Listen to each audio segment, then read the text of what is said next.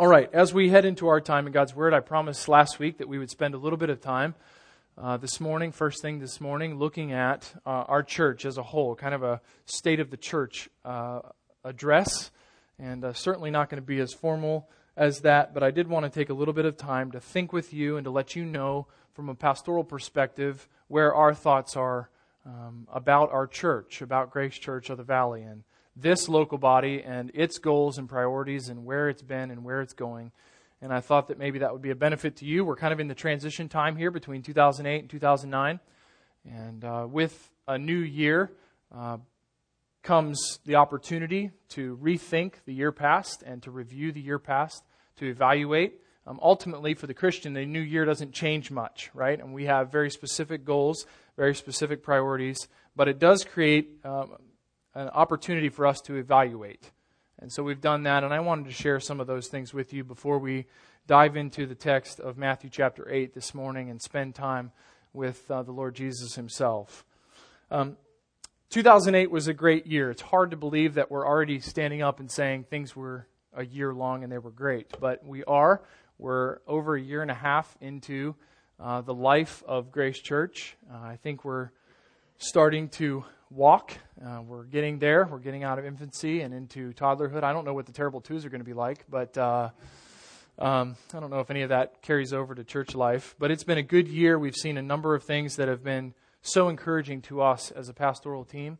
And uh, I'm just the talking head for that team, David Morris and Dave Muxlow Sr., and then our pastors in training, our PITs, Andy and Daniel. And uh, we have been so blessed by a number of components that the Lord has made obvious through 2008, and we look forward to those continuing and even growing more and more in 2009. Let me give you, um, just because I'm weird like this and I think in outlines, I'm going to actually do three, three main points for our uh, discussion about our church. Um, I felt kind of ashamed, but it's just the way the brain works. So, Grace Church has obvious fruits of grace, and I want to start with that. I want to look at those things that are most obvious to us about this church that are clearly fruits of God's grace, sovereign grace bestowed upon us. Um, these are character traits that have come from the church body, from you as a church family. But they have not come from you as the original source because these attributes, these characteristics, are attributed solely to God. It's His work through you that is accomplishing these these traits, and therefore they are fruits of grace. And I just wanted to point them out to you. It's always a good practice for us to uh, point out fruits of grace in others' lives. If you don't do that, that's a great way to encourage someone. You see God's Holy Spirit producing fruit in them, and you see changes in them that are clearly originating with God. First of all, um, as far as the fruits of grace, and this is surely not going to be exhaustive because of time, but there is an overwhelming love for God and God's people that is the expectation of gathering together with Grace Church. There's a love for God and a love for His people. And, and, and I don't know if you think about your love for God and for His people when you gather together, but it surely is an encouragement to us who have been given the accountability and the responsibility of giving oversight to this flock. Um, love being one of the primary, if not the primary fruit of the Spirit in the believer's life, um, needs to be the default character trait. And we're so excited to see God bringing that about in your lives. If you want to, you can turn with me. I'll read you a couple passages that, that bring this to mind when we read them as a pastoral team. First Thessalonians is uh, a great little letter to the church. And in 1 Thessalonians chapter 4, we find the Apostle Paul saying this to this church. He says, Now concerning brotherly love, you have no need for anyone to write to you. You don't need a letter, for you yourselves have been taught by God to love one another. And I think uh, what is so encouraging about seeing fruits of grace is the absolute gracious nature of those fruits. Um, these are things that God teaches his people to do, to love each other and to love him. But Paul goes on and he says in verse 10 For that indeed is what you are doing to all the brothers throughout Macedonia, it's their entire region, but that indeed is what you're doing throughout with all the brothers throughout Macedonia. But we urge you, brothers, to do this more and more, or to excel still more if you have another translation in, in, in the English language. And to aspire to live quietly and to mind your own affairs and to work with your hands as we instructed you. Paul says, I'm excited to see the love that is evident in the body at the church at Thessalonica because God teaches us to do that. And, and we would echo Paul's gratitude. We would echo Paul's amazement at what God does in God's people.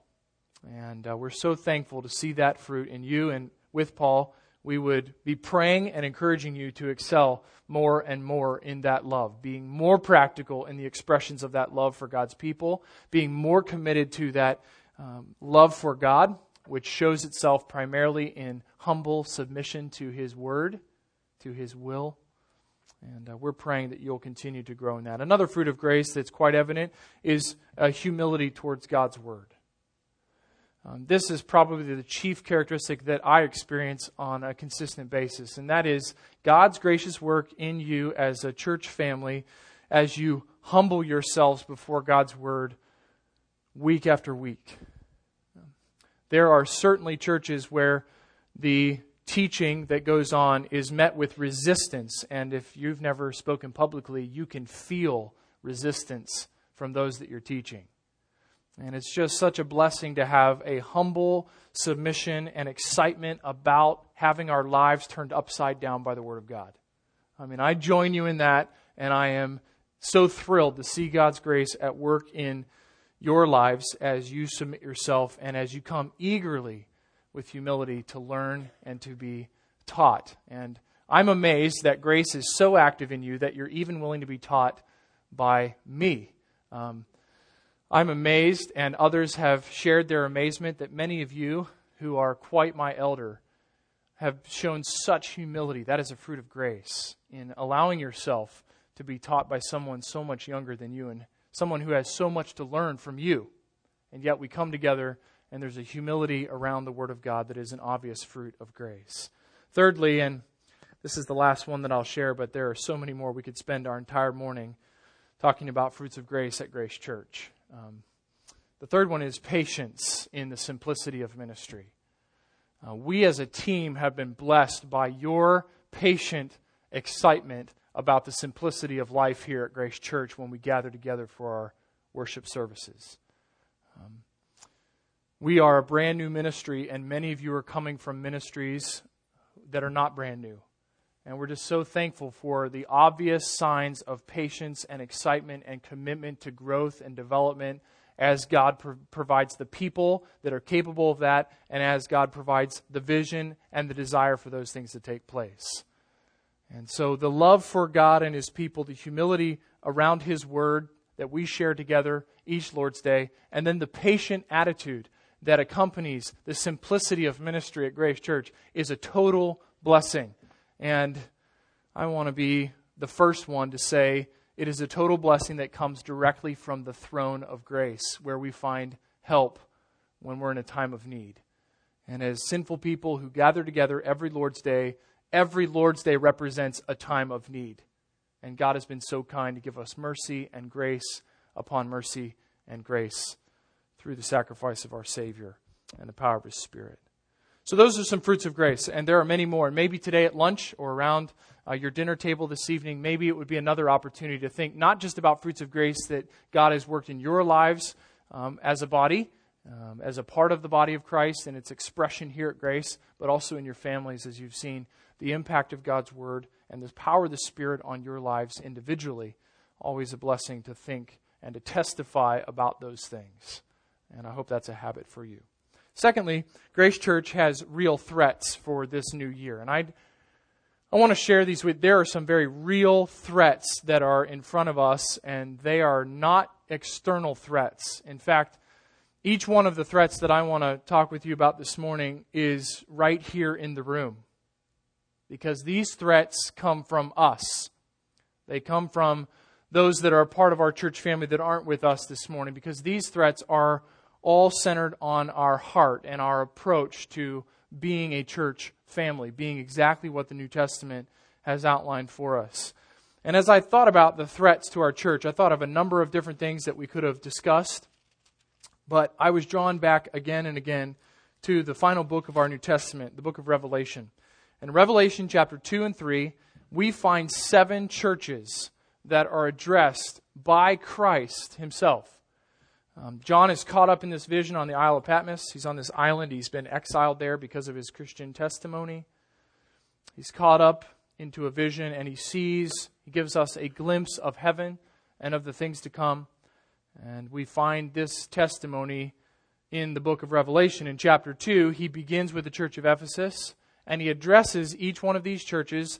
The, the Lord of the church, the head of the church, Christ himself, speaks to or speaks to John through the angel of the church, the messenger of that church. And I, I wanted to give you, I wanted to let you see the dangers that are in front of us as an infant church in 2009 and really throughout the life of our church as long as the Lord tarries um, in his coming.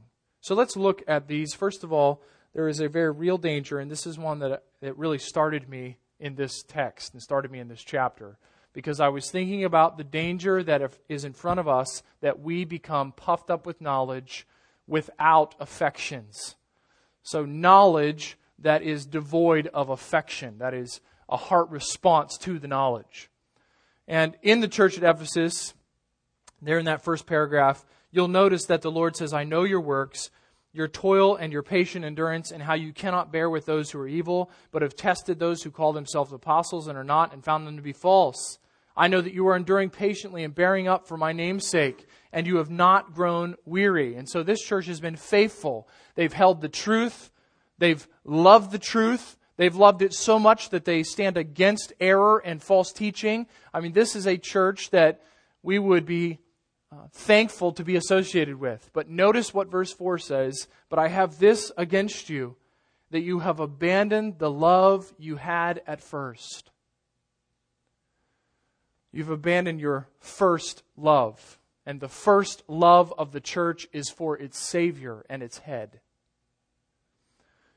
We have a danger in front of us of gathering knowledge from the Word of God without developing and cultivating affections for the God of the Word. And I could not be more serious um, in warning you against this danger or about this danger. This is the danger of all churches that we share uh, fellowship with in our practice.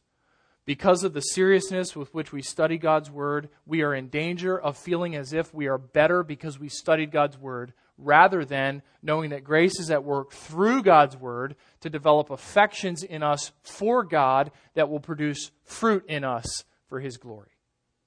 So the first danger is knowledge without affection. The second one comes just later in the chapter, and that is zeal without discernment. Zeal without discernment. And in chapter 2 and verse 14, we pick up the testimony of the Lord to the church at Pergamum. Uh, verse 13, I know that where you dwell, where Satan's throne is, you have yet you hold fast my name and you did not deny my faith even in the days of Antipas my faithful witness who was killed among you where Satan dwells. And so here's Pergamum, and they're in the, in the heartbeat of the attack from the deceiver, from the evil one, from Satan himself. And so the Lord says, I know you're in the midst of unbelievable oppression from the world system around you, from Satan's power, and yet you stood true. You were firm. You held to the faith. You declared the gospel. You say, well, man, this must be an awesome church. Well, there's a, there's a weakness. And where there's a weakness, there's a potential danger for us. Verse 14 says, But I have a few things against you. You have some there who hold the teaching of Balaam, who taught Balak to put a stumbling block before the sons of Israel so that they might eat food sacrificed to idols and practice sexual immorality. So also you have some who hold the teaching of Nicolaitans. Therefore repent. If not, I will come to you soon and war against them with the sword of my mouth. And here's what happened in Pergamum. They were faithful. They stood true to the gospel, but they allowed, they allowed the infiltration of false doctrine. They were zealous for the truth, but without discernment. There's probably been no time in history like our time when discernment is needed. With the media of television, the internet, with the speed of communication in our day, discernment is at an all time high as a need for the believer. You have any number of people coming to you and saying that they're speaking the truth. It's a danger for us that we would allow false teaching to infiltrate our body because we are zealous for the Lord without discernment that is cultivated by careful attention to the Word and allowing the Word to renew our minds and prepare us to defend ourselves against error. Thirdly, there's another danger knowledge without affection, zeal without discernment, and there is a danger of love without discipline. Keep going in Revelation chapter 2, and we come to the church at Thyatira. The final paragraph here is to this church.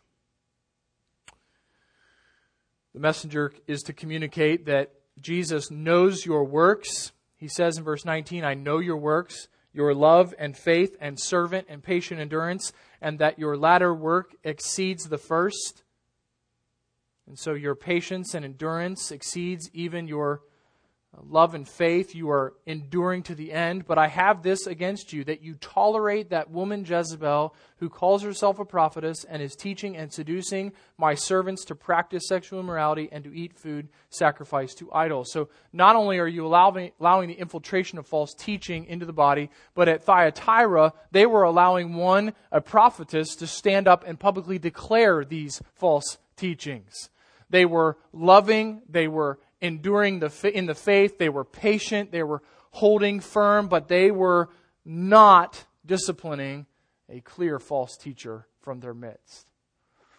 We have here at Grace Church the potential that we would be puffed up with knowledge and not love. That is, knowledge without affection. We have the potential of being zealous for the Lord without discernment, thus allowing infiltration of false teaching. And we have the danger of love without discipline, that is, some external, warm affection for each other superficially without a serious concern that would lead us to even discipline those who would teach falsely in our midst.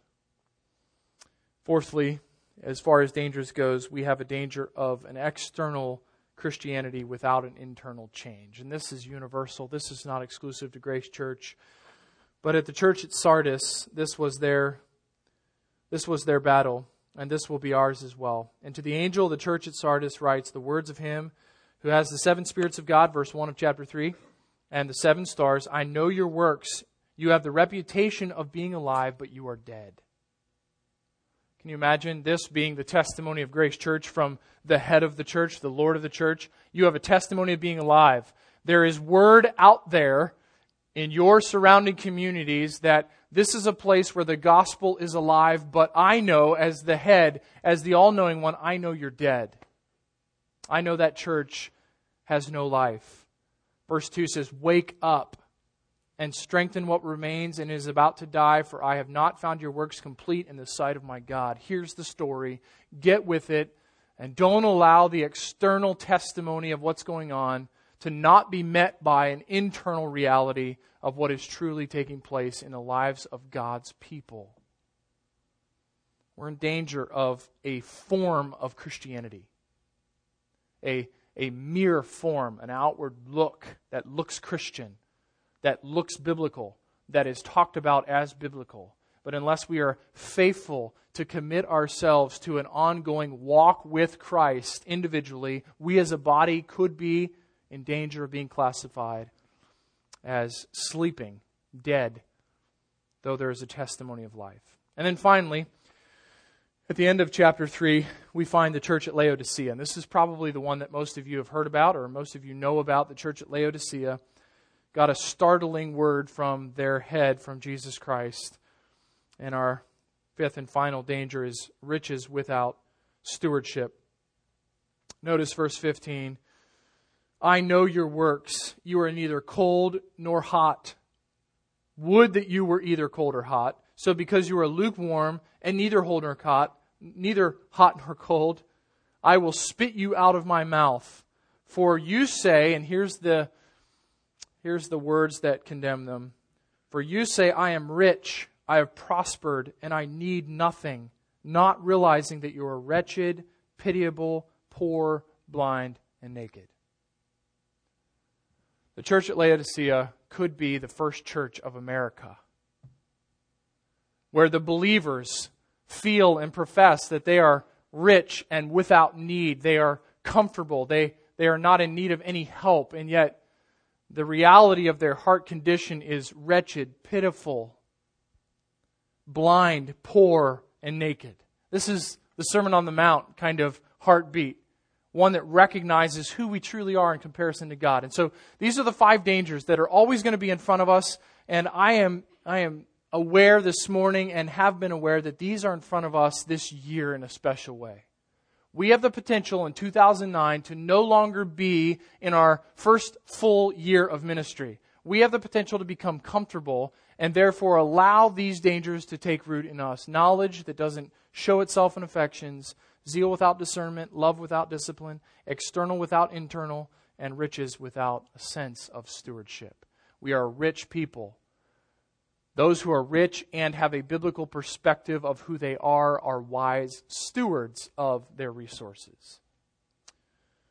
Would that we were hot and not cold, but definitely not lukewarm before the head of our church. Okay? And then lastly, in this mini sermon before the sermon, um, I, I, probably should have some like illustrations or something fun in the middle of this to keep it going. Um, thirdly, Grace Church has permanent biblical priorities, and this is really kind of the life. This is where the rubber meets the road, and I want to make sure you know what those are. We've got some priorities that don't change. And the day these priorities begin to change is the day we begin to see the, the vacuum of God's blessing and grace on our ministry. We have um, definite fruits of grace, we have real dangers, and we also have some very real and permanent biblical priorities. Here, here they are. And this is not exhaustive either, but this will help. If you're wondering about our commitments, here are four of them that are definite here at Grace Church the centrality of the gospel of Jesus Christ. The centrality, the centerpiece of our existence as a church is our relationship to the head of the church, Jesus himself. And the cent- central piece of our communication as a church, as we speak to the community in which we live and speak to the community even in which we gather for worship, the centrality of that message has to be the good news of Jesus Christ. And every single interaction we have as a church body with the Word of God must be grounded upon the relationship we have to God through His Son, Jesus Christ. So the centrality of the gospel cannot, cannot leave, or we have forfeited the very purpose, the very reason that we gather together. We gather together to worship as those saved by the gospel of Jesus Christ. We scatter from here to spread the news of salvation through Jesus Christ. And so, central to everything we do is this message as revealed in the scriptures. Okay? That's a permanent commitment that cannot waver. When it wavers, you ought to be raising your hand and saying something is wrong. This is a permanent commitment of Grace Church, and for 2009, we want to be more committed to the gospel than we have been in 2008. We want to be better at declaring the gospel and keeping it central than we've been in 2008. And as a pastoral team, we're praying for the gospel to be active in your lives as those that are Christ's, producing fruit in you, those who are being saved, who are saved, who are being saved, and who will be saved ultimately and we're praying for your proclamation of that message as central to your existence as a human being. Okay, number two, permanent biblical priority, sufficiency of the written word. We are committed to the sufficiency of the Word of God, the Bible. God primarily and now in this time exclusively speaks to us through the vehicle of His Word, and it is a sufficient word for us. 2 Timothy chapter 3, verse 16 and 17 communicate to us that it is sufficient because it comes from the sufficient God. He breathes it out. And it is good enough to fully equip the man of God for ministry. It's good enough for every time we gather together for instruction to come to the Word. There's nothing lacking. Psychology doesn't fill it out. Clever stories and life experience don't fill it out. It is sufficient in and of itself to do the very work that God has set it out to do.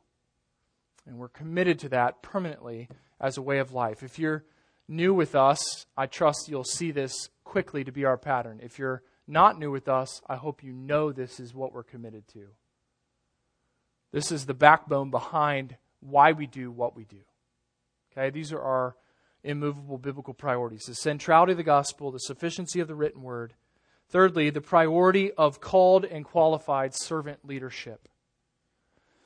2 Timothy chapter 2 is a very important passage to us as a young church. 2 Timothy chapter 2 and verse 2 says, really in verse 1, You then, my child, Paul says to Timothy, this young pastor, be strengthened by the grace that is in Christ Jesus. Be a strong leader. And here's what that will look like. And what you have heard from me in the presence of many witnesses, entrust to faithful men who will be able to teach others also. A permanent priority of Grace Church of the Valley is a called and qualified leadership that continues to produce a called and qualified leadership. There's nothing on our hearts as pastors more than this as a, a priority for 2009. Setting ourselves to identifying those men who are faithful and preparing them to feed you and to equip you as a flock. This has to be the ongoing practice. This has to be the permanent reality, the permanent priority, called and qualified men of God set apart for servant leadership, called and qualified ladies that are set aside for servant leadership. This has to be an ongoing process. Those of you who are here that have gifts from the Holy Spirit for the betterment of the body of Christ in leadership, we want we are praying for you to be identified and some of you are and for us then to take every opportunity to prepare and to share and to pass on to other faithful men what has been passed on from faithful men to us, which was passed on from faithful men to those faithful men, generation upon generation upon generation. This is how the church of Jesus Christ is sustained through the ages. And then finally, we are permanently committed, and we are committed in 2009 to the necessity of the gospel implications. Okay? And maybe that's just a fancy way of saying we are committed to the lordship of Jesus Christ. We are committed to those who profess to be followers of Christ. That has ramifications on the lives of those individuals. Um, there is no shortage of New Testament material that communicates that the gospel affects life. And those who claim to be followers of Christ, those who would put the badge of Christian on them, they are to then live in such a way. In fact, Ephesians chapter 1 says that they're to walk in love, they're to walk in a manner that imitates their Father in heaven. So these are permanent for us. And these are the priorities that are guiding our prayer life as we prepare for 2009. We want to be faithful with the gospel in 2009. We want to be faithful to the Word of God and the handling of the Word of God in 2009. We want to be faithful to prepare and train up and equip and pass on to faithful men the, the apostolic word in 2009. And we want to be committed in our preaching and teaching and in our fellowship and our grace groups and our one another's. We want to be committed to uh, realizing and prioritizing the implications of the gospel on our lives. These are central to us. They flesh themselves out every time we're together. Maybe you've wondered why, why we do what we do as far as our gatherings. There is only one primary, uh, permanent responsibility for the church to gather, and that is to come together for corporate worship and corporate instruction.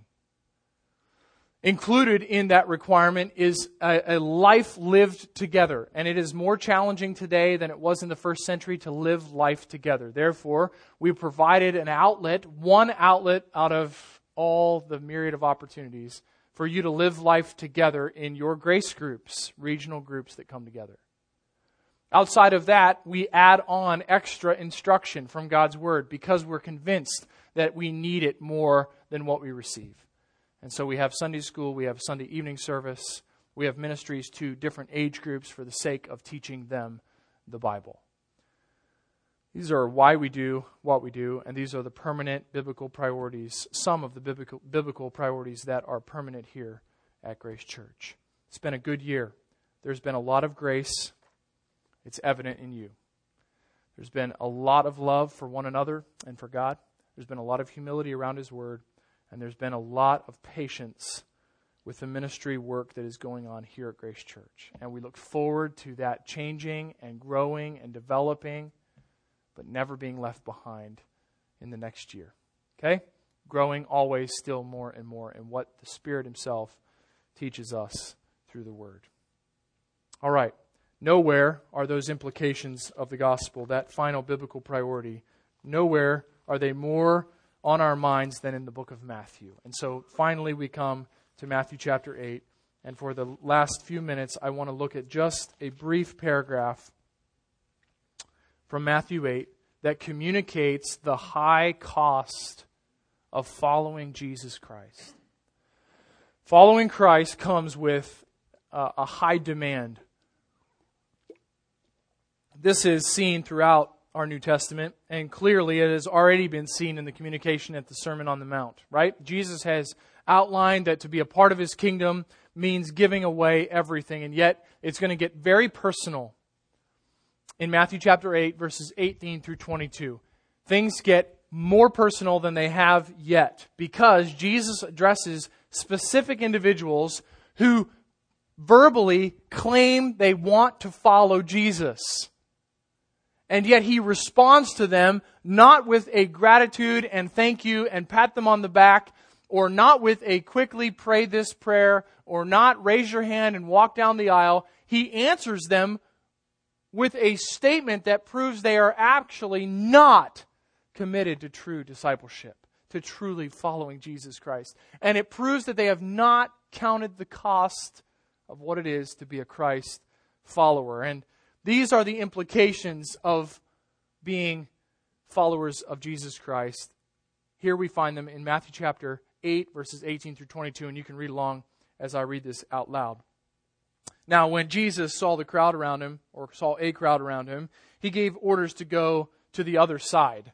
Um, just pause right there. We don't even know where he is. Um, why is he going to the other side and the other side of what? I mean, what's going on here? Jesus is on the west side because I know you hang out in your Bible maps during Sunday afternoons. Uh, he's on the west side of the Sea of Galilee.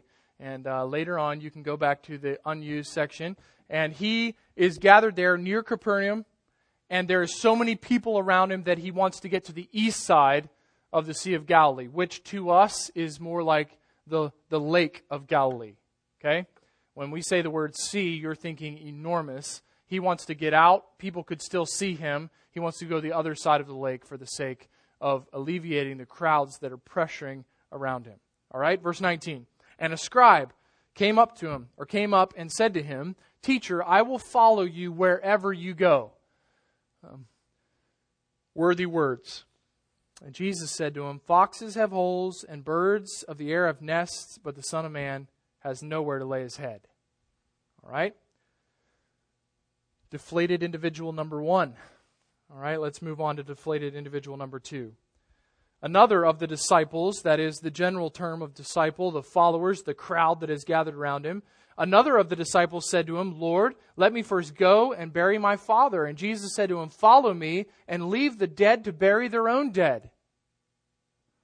Now, understand in the context here, we have the word disciple used of this individual, and it's spoken of as another one. So we have two quote unquote disciples involved in this account with the Lord Jesus. And yet, what Jesus proves with his response to both of them is that neither of them have accurately assessed the cost of following him. And therefore, they are supposed disciples. They are disciples in name only. They are nominal disciples of Jesus Christ. And nominal disciples of Jesus Christ are not disciples of Jesus Christ. They will not know the kingdom. They will not know the true forgiveness of the Father. Notice just two quick points. This is such a brief section, and it is so to the point with Matthew's writing that it won't take but a minute for us to see the weight of what is here. But notice these two demands that Jesus places with his response. Number one, Jesus demands abandoning worldly stability. He demands that if you're going to be a disciple of mine, if you're going to follow me, you need to abandon your confidence in worldly stability or security, as our world likes to talk about. These are just my security issues. Jesus says there has to be an abandonment of your earthly stability if you are to be a disciple of His. This fellow who comes, who's identified in verse 19 as a scribe, is a copyist. This would be one who was very familiar with the Old Testament scriptures because his whole life was given to writing the scriptures out and copying them and copying them and copying them. And here comes a scribe who would have been well versed in the law of Moses, who would have been understanding what was in front of him, the potential of this one being the promised one, the Messiah. And here the demand for following Christ slaps this scribe squarely in the face because he says, I will follow you anywhere. And yet, Jesus perceives that the reality of the heartbeat behind this claim is that I will follow you anywhere as long as I have a comfortable roof over my head, as long as life is not upended, as long as my basic human securities are met. And so he responds with these words in verse number 20. And he said to this man, he said to him, Foxes have holes, rodents have somewhere to go Birds of the air have nests, but the Son of Man has nowhere to lay his head. Now, Jesus is not primarily dealing with his poverty here, he's dealing with his homelessness.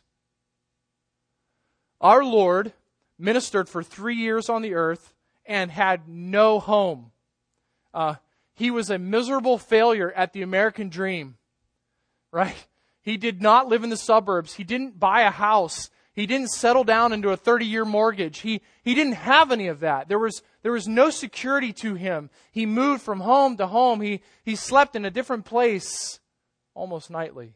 And he says to the scribe, You profess to want to follow me anywhere. You're willing, you say, to follow me anywhere. Do you understand? Have you counted the cost that if you follow me, you leave behind all of your earthly security?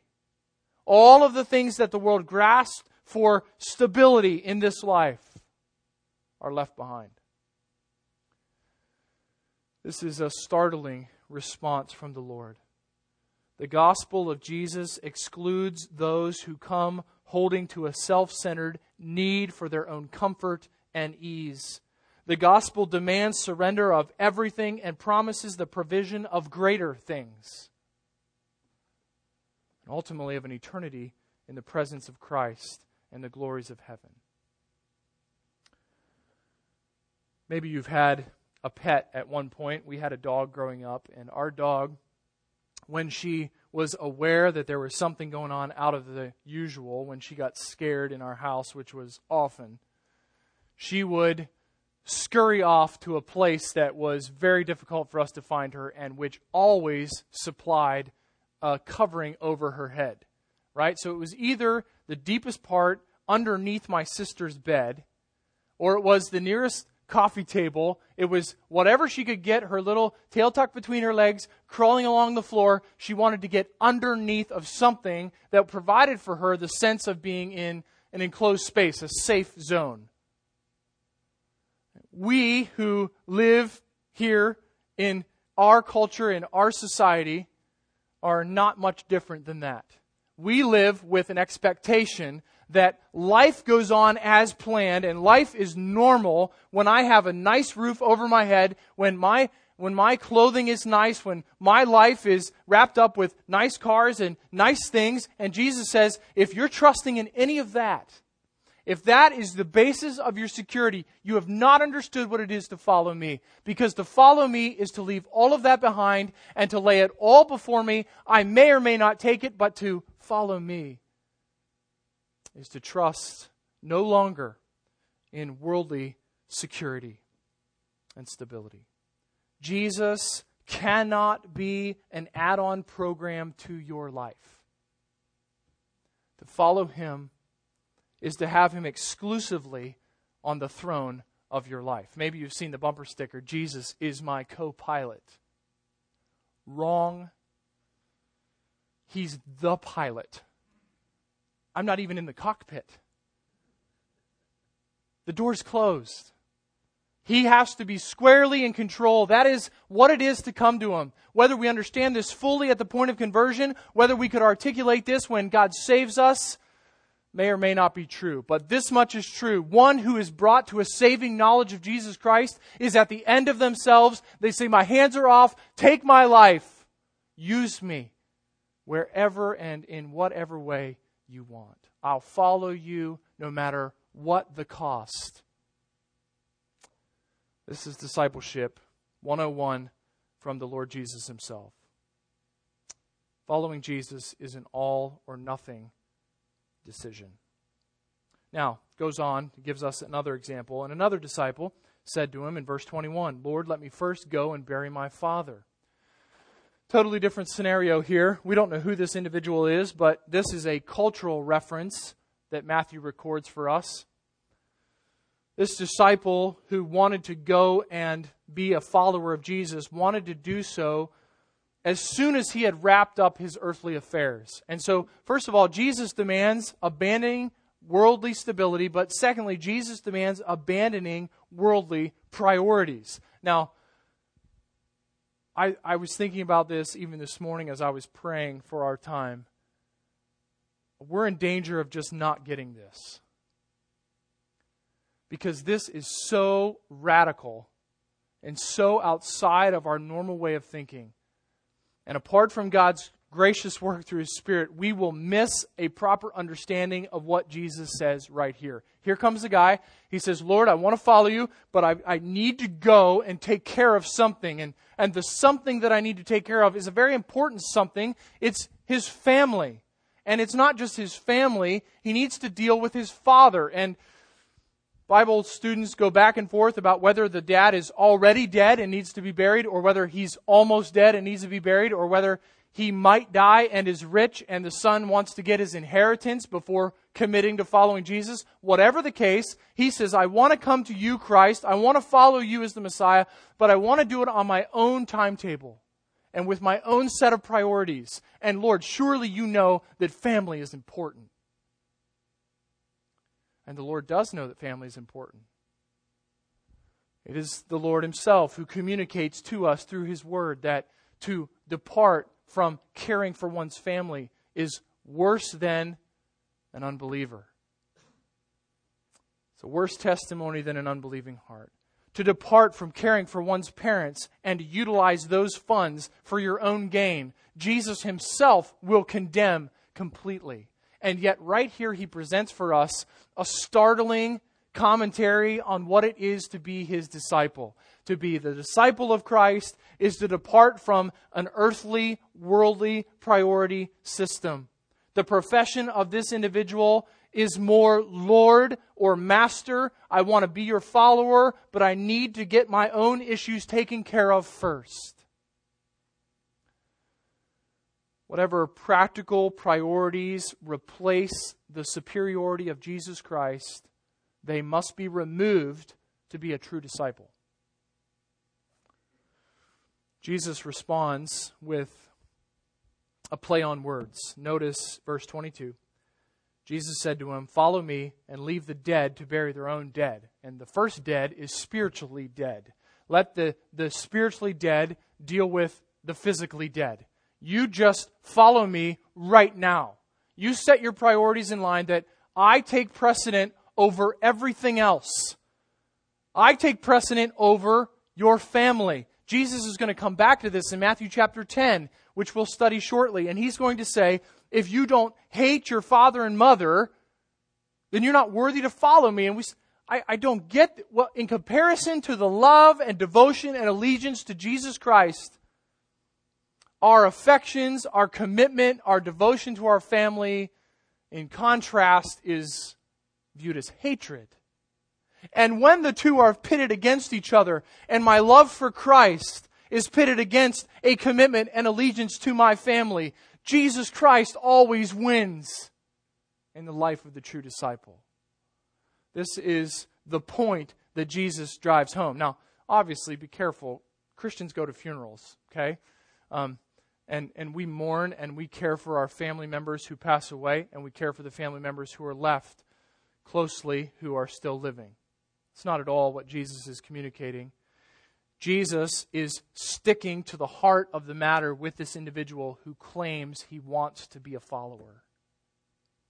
Jesus is saying, No, you don't, because you don't understand that to follow me is to leave behind all of those earthly priorities. I take precedent over all of them. I am exclusive in my lordship, says Jesus Christ. Christ is more, must be more, as a true disciple to you and to me than our family. Now, I don't know that I've ever experienced anywhere, and I've lived in five or six different states and served the Lord in that many or more churches. I don't know that anywhere in the country has more of a devotion and commitment to family than right here. Right here, we understand the, the benefit of and we are committed to our families. Understand this if that commitment is set up as superior to your commitment to Jesus Christ, you have misunderstood the count, you have misunderstood the cost of following Jesus. You've misunderstood the price. You've not counted the cost appropriately. So when that family comes in competition with that Lord, that Lord always must win. Jesus points out that both of these individuals had a fundamental misunderstanding of what it was to be a Christian.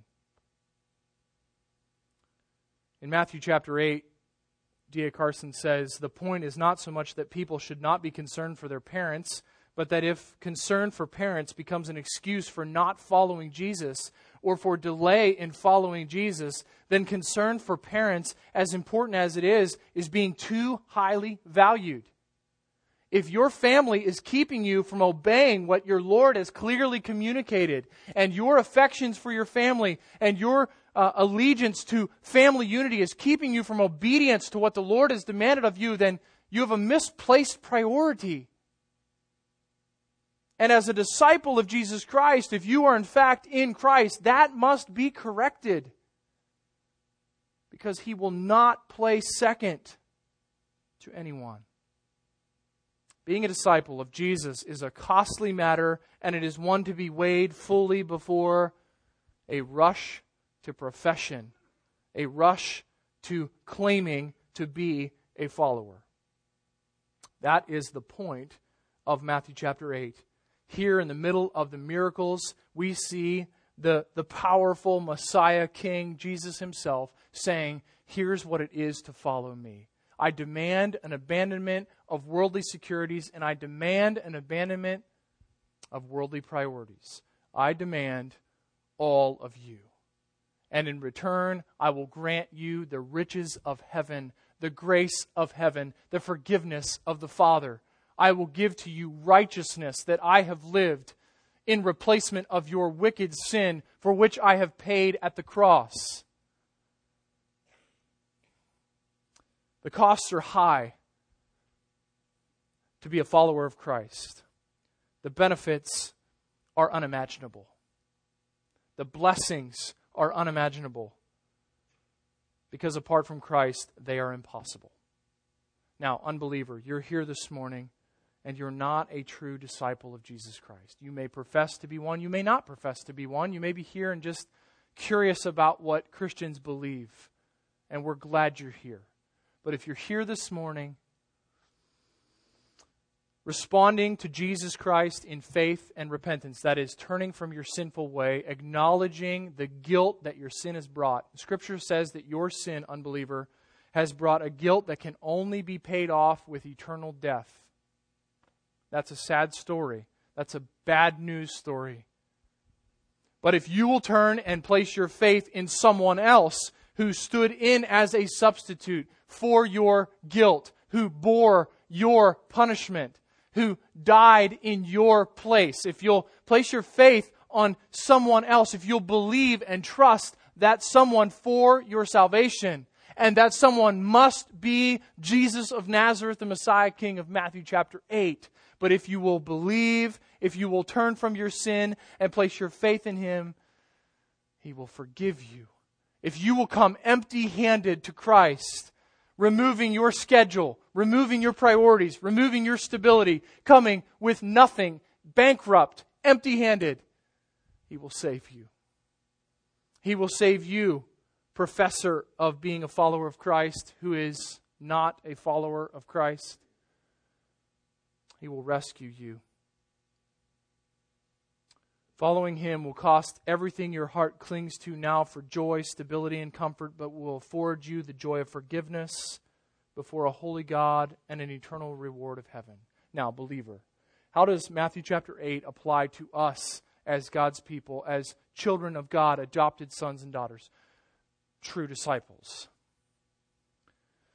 This year, let's give ourselves to setting our Messiah on his proper place, the place where he began his relationship with us, which is on the throne of our lives, in the driver's seat of our lives. This is your Messiah speaking to the radical life change that is already yours. And now the question is are you, am I, walking in a manner worthy of our calling? Or have we allowed the world to conform our thinking so that we no longer distinctly live, distinctly think, distinctly process life as believers? We're back to the same issue that we deal with on a consistent basis. Will we allow the Word of God to renew our minds, to re-inform us so that the result being we're transformed into the image of, of Jesus Christ, our Savior? Or will we allow the world system around us and its message to conform us to the world? Pursue the removal of any and all competitors for your affections, your trust, and your obedience.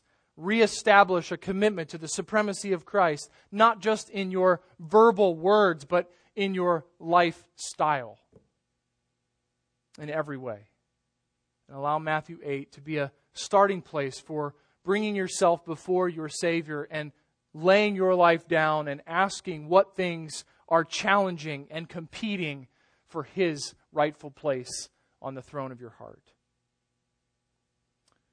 Unbeliever, the gift of salvation is before you. Believer, the ongoing gift of grace is before you. Father, thank you for Matthew chapter 8 just a quick study of a very brief paragraph. And here at the front end of a new year for our church family, a, a new year of living life together, of being encouraged by one another and scattering out to share the truth with others, we desire to be marked as true disciples. Those who willingly and gladly abandon worldly stability and securities we don't need them. We have you. We willingly and joyfully abandon worldly priorities.